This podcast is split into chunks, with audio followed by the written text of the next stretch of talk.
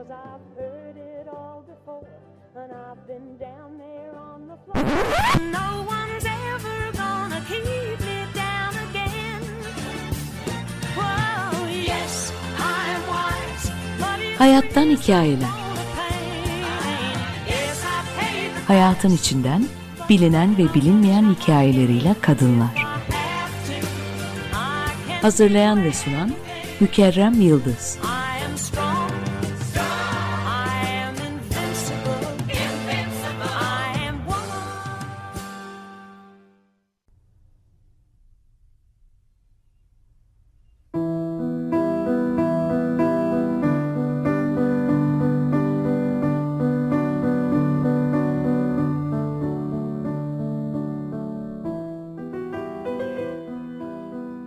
Karadeniz'in hırçın dalgalarına inat, yumuşacık bakan bir kız çocuğunun gülen gözleri Sümele'ye her gittiğinde kocaman açılırdı sanki.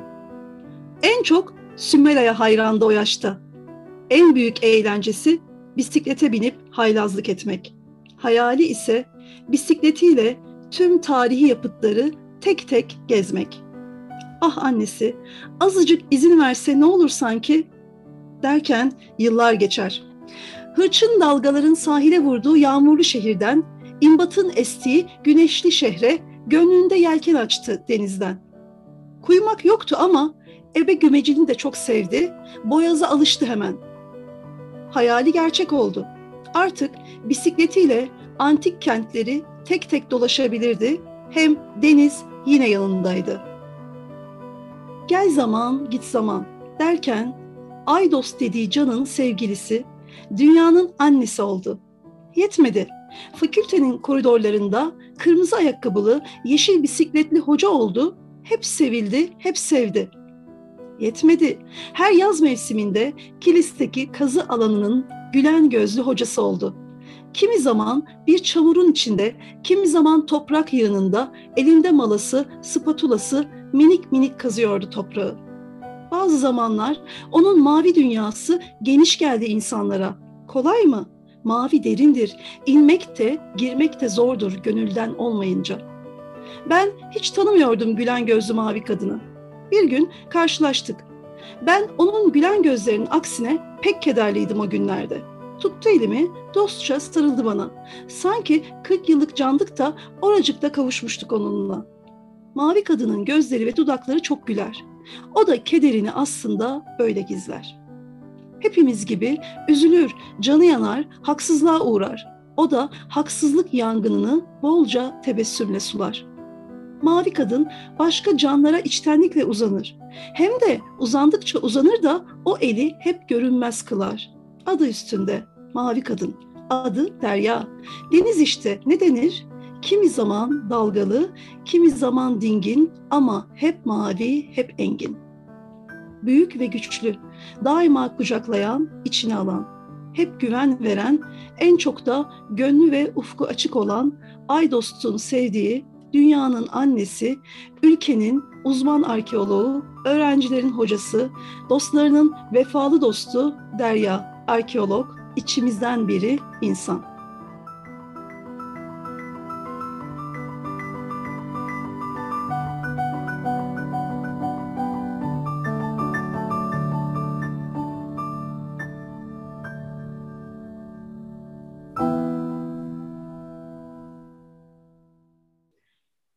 Açık Radyo'dan, Hayattan Hikayelerden merhaba. Ben Mükerrem Yıldız.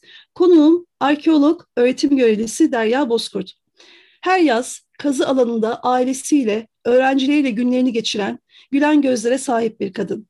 Derya Hoca ile yüz yüze tanışmadık ama onu tanıyan, onunla yolları kesişen insanlarla tanıştım. Umuyorum yazdıklarım onu azıcık da olsa bizlere yansıtmıştır. Bugün söyleşinin başında ve sonunda yer almak isteyen bir konuğum daha var. Annesiyle birlikte programa konuk olmak istedi Dünya. Derya Hocam ve sevgili Dünya Açık Radyo'ya Hayattan Hikayeler hoş geldiniz. E, hoş bulduk. Merhaba. Merhaba. Dünya hoş geldin. Nasılsın? İyiyim. Programa katıldığın için çok teşekkür ederim sana. Rica ederim. Dünya biraz heyecanlı. Tamam. Onu programın sonunda tekrar aramızda görmek isteriz. Tamam. E, merhabalar. E, Hayattan Hikayeler programının en sevdiğim kısmı e, sizin bu buğulu güzel sesinizden duyduğum gerçek masallarınız olmuştu. E, şimdi benim de bir masalım var sayenizde. E, çok teşekkür ederim bu davet için. Programa katıldığınız için biz teşekkür ederiz. Peki Derya Hocam. E, Buyurun. Bir şey daha eklemek istiyordum e, başlamadan. E, açık radyoda olmak benim için çok özel. Bunu belirtmek istiyorum. E, çünkü Nevşehir'e geldiğim, e, üniversitede çalışmaya başladığım ilk seneydi ve kimseyi tanımıyordum tabii. E, odaya gelir gelmez hemen açık radyoyu açardım. Radyodan gelen ses bana arkadaş olurdu. Bu nedenle ayrıca bir önemi olmuştur hayatımda. Bana hep yolun başını, o ilk zamanlarımı hatırlatmıştır. Öyleyse çok güzel oldu bugün. Çok isabetli oldu. Hem Açık Radyo hem de Hayattan Hikayelere konuk oldunuz. Biz de teşekkür ediyoruz size ayrıca zaman ayırdığınız için bize. Ve e, programda ilk kez bir arkeolog konuğumuz oluyor. Ben de zaten ilk kez bir arkeologla tanışıyorum. Bu yüzden benim için de ayrıca heyecan verici. Merak ediyorum. Arkeolog olmayı neden istediniz? Buna nasıl karar verdiniz? Ee, Bunun hani benim için böyle tatlı bir hikayesi var aslında. Ee, İlkokuldaydım. Beşinci sınıfın sonları gibi hatırlıyorum. Ee, Bir arkadaşım o zamanlar Gülten Dayıoğlu'nun e, Ölümsüz Ece kitabını hediye etmişti bana. Muhtemelen hayatımı bu denli etkileyeceğini bilmiyordu tabii. Ben hikayeden o kadar etkilendim ki e, o yaz defalarca okudum bu kitabı. E, kitabın ana karakteri Bayan Kazı Bilimciydi. E, Bayan Kazı Bilimci Anadolu'da binlerce yıl öncesi yaşamış ve e, ölümsüzlük atfedilmiş küçük bir kızın, Ece isimli küçük bir kızın hikayesini araştırıyordu. İşte ben o kitaptan sonra o yaz kazı bilimci olmaya karar verdim. E, çocukluk işte sırf kitapta öyle yazıyor diye arkeolog bile demedim çok uzun süre. Hep bayan kazı bilimci olacağım derdim. Elbette bu isteğimin altında başka sebepler de vardı. Aslında kitap bunu tetiklemişti. Kazı çalışmalarına katılan ekiplere baktığınızda genellikle e, çalışma koşulları ya da ekip oluştururken ki o kadın erkek dağılımı nasıldır? Nasıl şekilleniyor onu merak ediyorum. E, bunu düşündüğümde yani bu ayrımla ilk karşılaştığım an olarak e, bir an geliyor aklıma. E, lisansta ikinci sınıftaydım. Bir senelik kazı tecrübem de vardı. Yani ona da güveniyordum. E, o yıllarda Siirt'te yeni başlayacak bir kazıya, Türbehöy'e katılmayı çok istiyordum. E, hocamsa ısrarla beni götürmek istemiyordu. Çünkü kazıda e, yani o kazının ilk senesiydi ve ağır işlerin olacağını, kız öğrencilerin yapamayacağını, zayıf düşebileceğimi söylüyordu. E, dediği gibi de yaptı ve o sene bütün ekibini erkek öğrencilerden oluşturdu. E, fakat ne oldu? Bunu belirtmeden geçemeyeceğim. Götürdüğü erkeklerin hepsi dizanteri olarak geri döndü. Yani bu işte tabii ki sarf edilmesi gerekli bir iş gücü var. Bu inkar edilemez bir gerçek. E, işte kaldı ki arazi koşulları, çalışma şekli, o önlenemez aşırı sıcak, hepsi çok ağır faktörler kazıda. E, ama ben şunu gördüm, arazide var gücüyle kazma kürek çalışan kız öğrenciler de oldu. Fakat hocam ben iyi hissetmiyorum diyerek iki gün sonunda kazıdan ayrılan erkek öğrenciler de oldu. Yani bu aslında klişe olacak ama biraz e, işini severek yapan birinin kadın ya da erkek olması gerçekten fark etmiyor. Zaten ben de bu hikayenin ardından 8 sene boyunca e, bu hocanın ekibinde yer aldım. E, ancak yine de genel olarak arkeolojideki bu orana baktığımızda çok istisnaidir e, durumlar dışında erkek öğrencilerin sayısının hep daha fazla olduğunu görürüz. Yani maalesef arkeolojide bu anlamda eşitlik olduğunu söyleyemeyeceğim. Peki kazı ekibinde kazıcılar vesaire gibi alt küçük alt gruplar oluyor mu? Ve buralarda da cinsiyet e, eşitsizliği ya da bir cinsiyet ayrımı e, yaşanıyor mu? E, Bazı kazılarda arazi ekibi ve kazı evi ekibi ayrıdır. Yani bir grup her gün alana çıkarken e, diğer grup kazı evinde kalır ve e, alandan gelen buluntular, eserler üzerinde çalışır. Kazı evinde kalan ekip her nedense hep kadın ağırlıklıdır. Ki bu da arkeolojideki cinsiyetçiliğin başka bir yansımasıdır. Sohbet çok güzel akıyor ve şimdi Hayattan Hikayelerde Derya Bozkurt'un seçimi ve sunumuyla müzik zamanı. E, hayatımın bir fon müziği olsa mutlaka Ezgi'nin günlüğü olurdu derim hep.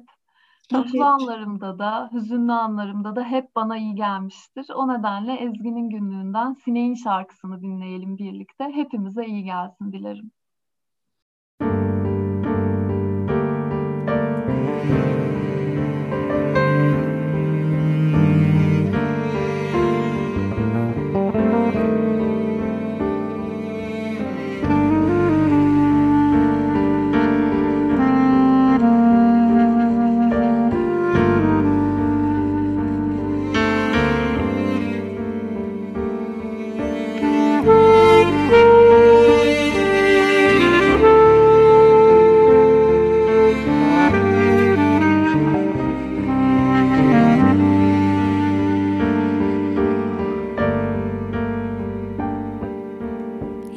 Yakınıyorum sanma. Peşi sıra.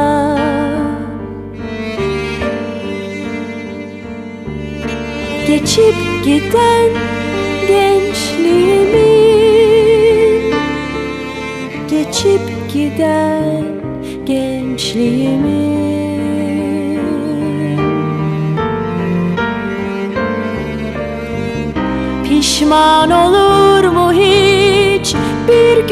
günlük ömrü olan sinek Bala yapıştığı için.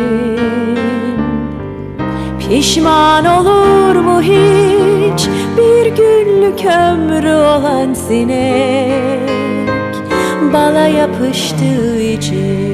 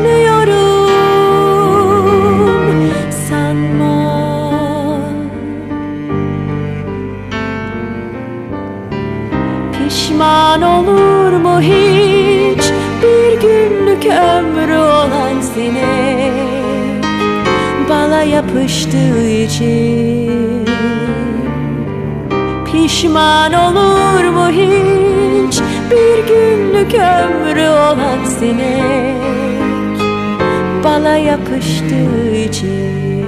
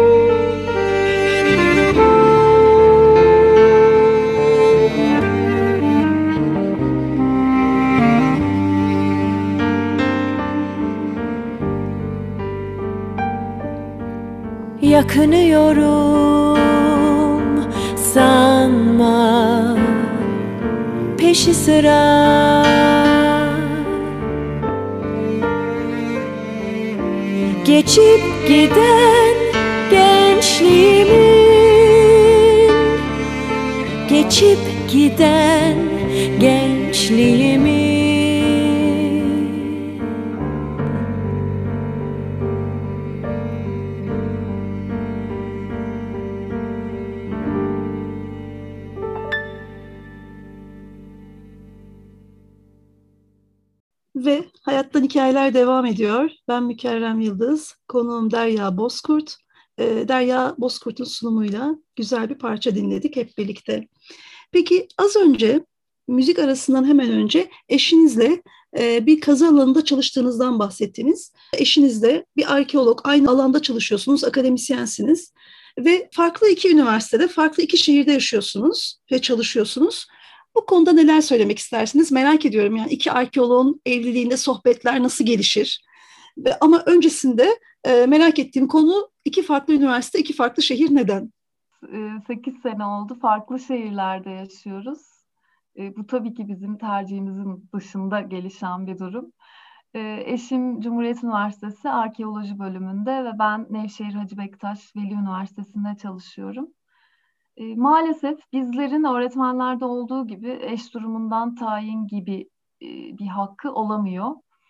E, bizim durumumuzda olan çok sayıda akademisyenin olduğunu biliyorum. Yani biz çok unik değiliz.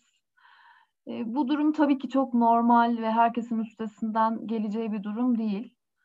E, bu süreci düşündüğümde aklıma pek çok şey geliyor ama en çok işte karlı Nevşehir sabahları, Sivas otobüsleri, yalnız geçirilen bir gebelik, aileden tek kişinin bile olmadığı yabancı bir şehirde tek başına bir bebek büyütmek. Bu çok kolay bir durum değil evet. Fakat bu bir dik duruş ve sanırım bu hikayede kendimi en takdir ettiğim kısım da bu.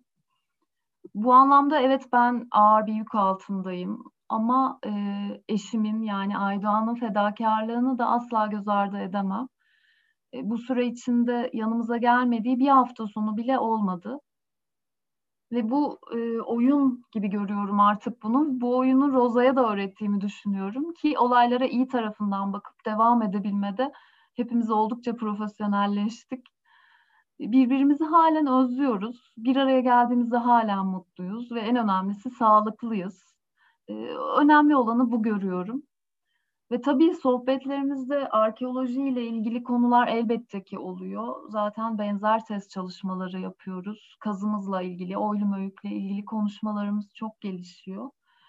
E, fakat Aydoğan bunun dışında ki ben de böyleyimdir. E, yeni yayınları takip etmeyi ve yeni kitaplar almayı çok severiz. E, kütüphanemiz bu anlamda sadece arkeolojiden ibaret değil e, ve bunu da ayrıca seviyorum. Yani birlikte olduğumuz zaman bir öykü üzerine de konuşabiliyoruz, bir çiçek üzerine de konuşabiliyoruz. E, fakat bir tarihi eser üzerine de konuşabiliyoruz. Bu güzel bir şey. Öyleyse yazları kazı alanı aslında sizin için bir nimet. Çünkü orada beraber çalışabiliyorsunuz. Bu güzel bir durum. En azından orada birliktesiniz her yaz. Bu, bu çok çok güzel bir durum. Ben hep şey diyorum, bizim üçümüzün bir arada olabildiği tek yer e, Oylumöyük, Kilis ve bunun için özellikle e, kazı başkanımıza da teşekkür ediyorum. Çünkü e, bize bu ortamı o sağlıyor. Onun çocuklara olan ilgisi, dünyaya olan sevgisi çok büyük. Ve gittiğimiz zaman yani böyle evimize gider gibi o rahatlıkla gidip o huzuru orada bulabiliyoruz. Bu çok e, şans verici yani bu çok şanslı hissettirici bir durum. Peki Derya Hocam, e, Rosa Dünya ile ilgili hayalleriniz nedir? Onun da arkeolog olmasını ister misiniz? Ki zaten kazı alanlarında sanırım yanınızda e, aslında işin çekirdeğinden öğrenerek yetişiyor. Onun da arkeolog olmasını ister misiniz? E, Rosa 7 yaşında olmak üzere ve bu yaz bizimle birlikte 6. kazı sezonu olacak Oylumöyük'te. İster istemez yani bu bizim dışımızda gelişen bir şey. Arkeolojinin içinde arazide büyüyor. Ee, ama arkeolog olmasını istemem. ama olursa da üzülmem. Çünkü bizden daha şanslı olur. Ee, biz anne baba olarak e, ona yol gösterebiliriz. Ayrıca alanla ilgili kütüphanemiz de geniş. Bundan da faydalanabilir. Ee, ama ben ailemi dinlemedim kazı bilimci olacağım diye tutturduğumda. O da dinlemesin. E, o yüzden yani ne iş yaparsa yapsın Rosa dünyanın e, daha adil bir dünyada daha mutlu ve özgür bir hayat sürmesi tek dileğim olabilir. Peki şunu da sormak istiyorum. Birçok meslek alanında kadınların çalışması gerçekten zor oluyor. Kadın arkeolog ve kadın akademisyen olmak zor mu? Ya da neden zor diye sorsam. Ee, sorunun içinde aslında işte e, neden zor kısmı var. E, çünkü maalesef ki hepimiz zor olduğunu biliyoruz. Kadın olmanın başlı başına bir direniş olduğunu hepimiz biliyoruz. E, bu sadece akademide değil.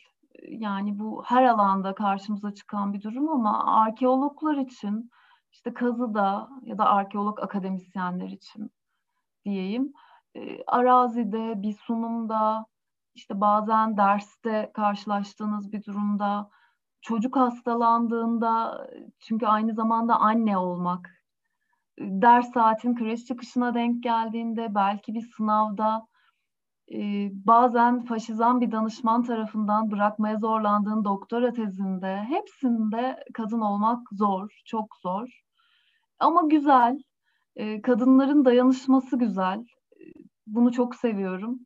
Bu anlamda hep omuz omuza olduğum akademisyen arkadaşlarım e, Nihan Ozansoy ve Ayşe Buda e, ayrıca tam 20 yıllık hocam Gürriz Kozbey'e teşekkür etmek isterim. Çünkü akademisyenliğin başka bir kadının ayağına çelme takmak olmadığını bilen kadın akademisyenler onlar. Ben de onlardan biri olmaya çalışıyorum. Derya Hocam bir de şunu sormak istiyorum. Dünya sizinle birlikte kazıya katılıyor mu? Aslında dünya tekrar yanımıza gelebilir mi? Programa tekrar katılabilir mi? Başında ve sonunda demişti. Ee, evet, e, şimdi geldi. Tamam. Dünya öyleyse hoş geldin tekrar. Hoş bulduk. Teşekkür ederim programa katıldığın için tekrardan. Ben de teşekkür ederim. Dünya önce sana sorayım öyleyse. Her yaz annenle babanla kazıya gidiyorsun ve ben hiç kazı alanı görmedim. Bu benim için çok ilginç ve çok merak ediyorum. Orada günler nasıl geçiyor? Arkadaşların var mı? Oyun oynuyor musunuz onlarla birlikte? Arkadaşım var. Ee, kazanında güzel. Neler oynuyorsunuz? Saklambaç. Sen de kazı alanına gidiyor musun? Evet. Nasıl bir yer kazı alanı? Tozlu. Çok sıcak oluyordur sanırım. Evet. Kazı alanında böyle neler kullanıyorlar çalışırken çok merak ediyorum. Hiç bilmiyorum. Kürek, çapa. Başka şeyler de kullanıyorlar ama adlarını bilmiyorum. Evet. Çok ilginç. Sen de kazı evine gidiyor musun? Bakıyor musun neler çıkmış diye? Bakıyorum ve en çok ama çakmak taşı buluyorum. Çakmak taş. Dünya, sen de arkeolog olmak istiyor musun? İstiyorum ama annemler izin vermiyor. Çok teşekkür ederim Dünya katıldığın için, sorulara cevap verdiğin için. Derya Hocam, Dünya ile birazcık sohbet ettik ama sizin de fikrinizi merak ediyorum. Dünya ve belki diğer çocuklar aileleriyle birlikte, sizinle birlikte kazıya katılıyorlar. Mesleki sohbetlerinizin ya da kazı alanının onların üzerindeki etkisini yansımasını görüyor musunuz? Mesela oyunlarında ya da günlük dillerinde. Dünya kazı evine ilk geldiği zamandan beri orayı çok sevdi. Çünkü orayı aslında kazıya köyüne gider gibi gitti hep. E, onun için hep bir özgürlük alanı oldu kazı. E, dolayısıyla orada e, araziye çıkmak, toza toprağa karışmak evet çok sıcak ama e, onun için keyifli yanları da çok olmuştur. E, ve tabii bu esnada işte kazı ekibinin ve bizlerin işte konuştuğu şeyler biraz daha işte çanak çömlek, eserler, e, arazide işte bugün kazıda ne çıktı gibi e, sohbetler olduğu için e, bundan da yani arkeolojik terminolojiden de payına düşeni aldı. E, mesela şöyle örnek verebilirim. E, çanak çömleğe keramik der. İşte kemiklerle oynamayı çok sever. Çakmak taşını, obsidiyeni bilir, tanır. Hatta işte arkeolojide çizim oldukça önemlidir. Bir iki kere öğrencilerimden bile daha iyi çizim yaptığını iddia ettiği olmuştur. Yani e, oyunlarında işte ben çizim yaparken yanımda oturup e, ona da çanak çömlek, keramik verdiğim ve işte onlarla uğraştığı, onları çizmeye çalıştığı çok zamanlarımız olmuştur. Çünkü bütün gün ancak bu şekilde doldurulabilir. Ama e, şu anlamda çok şanslı, biraz önce de bahsettim. E, kazı başkanımızın da işte çocukları çok sevmesiyle ona aslında ayrıca bir alan oluşturuluyor orada. E, ve kimse araziden gelip havuza girme şansı yokken dünya o sıcakta e, araziden gelip koşa koşa havuzuna atlar. O yüzden keyiflidir. Onun için yaz tatili gibi ama farklı bir yaz tatili gibi geçiyor. Öyleyse bir arkeolog yetişiyor diyorum. Peki Derya Hocam sohbet çok güzeldi. Keşke devam edebilsek ama program 25 dakika maalesef. Çok teşekkür ediyorum. Gerçekten burada olmak, e, bu keyifli sohbeti yapabilmek çok keyifli, çok zevkli. E, bu anlamda Açık Radyo'ya ve Hayattan Hikayeler programına Mükerrem Hanım size çok çok teşekkür ediyorum. Derya Hocam Açık Radyo'ya Hayattan Hikayelere konuk olduğunuz için, hayatınızın hikayesini paylaştığınız için biz teşekkür ederiz. İyi ki katıldınız, iyi ki geldiniz. Hayattan Hikayelerde arkeolog, öğretim görevlisi sevgili Derya Bozkurt konuğumdu. Kendisiyle arkeolog olmak, kadın ve anne olmak üzerine konuştuk. Derya Bozkurt hayallerinin peşinden giden bir kadın, hayalleri için emek veren, çalışan bir insan. Aslında bugün çok seslerini duyamadığımız bir meslek grubunun sesi oldu kendisi. Ve yine bir kadın yazardan alıntıya yer vermek istiyorum. Bu yazılarda anlamaya, çalışmaktan başka bir şey yapmıyorum. Beriki de, öteki de benim, biziz, hepimiziz. Bizi anlamaya çalışıyorum sadece. Bizi ötekinden ayıran durumu anlamaya çalışıyorum. Bilge Karasu Öteki Metinler. Yorumlarınızı ve önerilerinizi Hayattan Hikayeler ve Kerem Yıldız Instagram hesabından bize iletebilirsiniz. 15 gün sonra görüşünceye dek hoşçakalın, sağlıkla kalın. Cause I've heard it all before, and I've been down there on the floor. No one's ever gonna keep me down again. Whoa, yes, I'm wise, but it's Hayattan Hikayeler Hayatın içinden bilinen ve bilinmeyen hikayeleriyle kadınlar. Hazırlayan ve sunan Mükerrem Yıldız.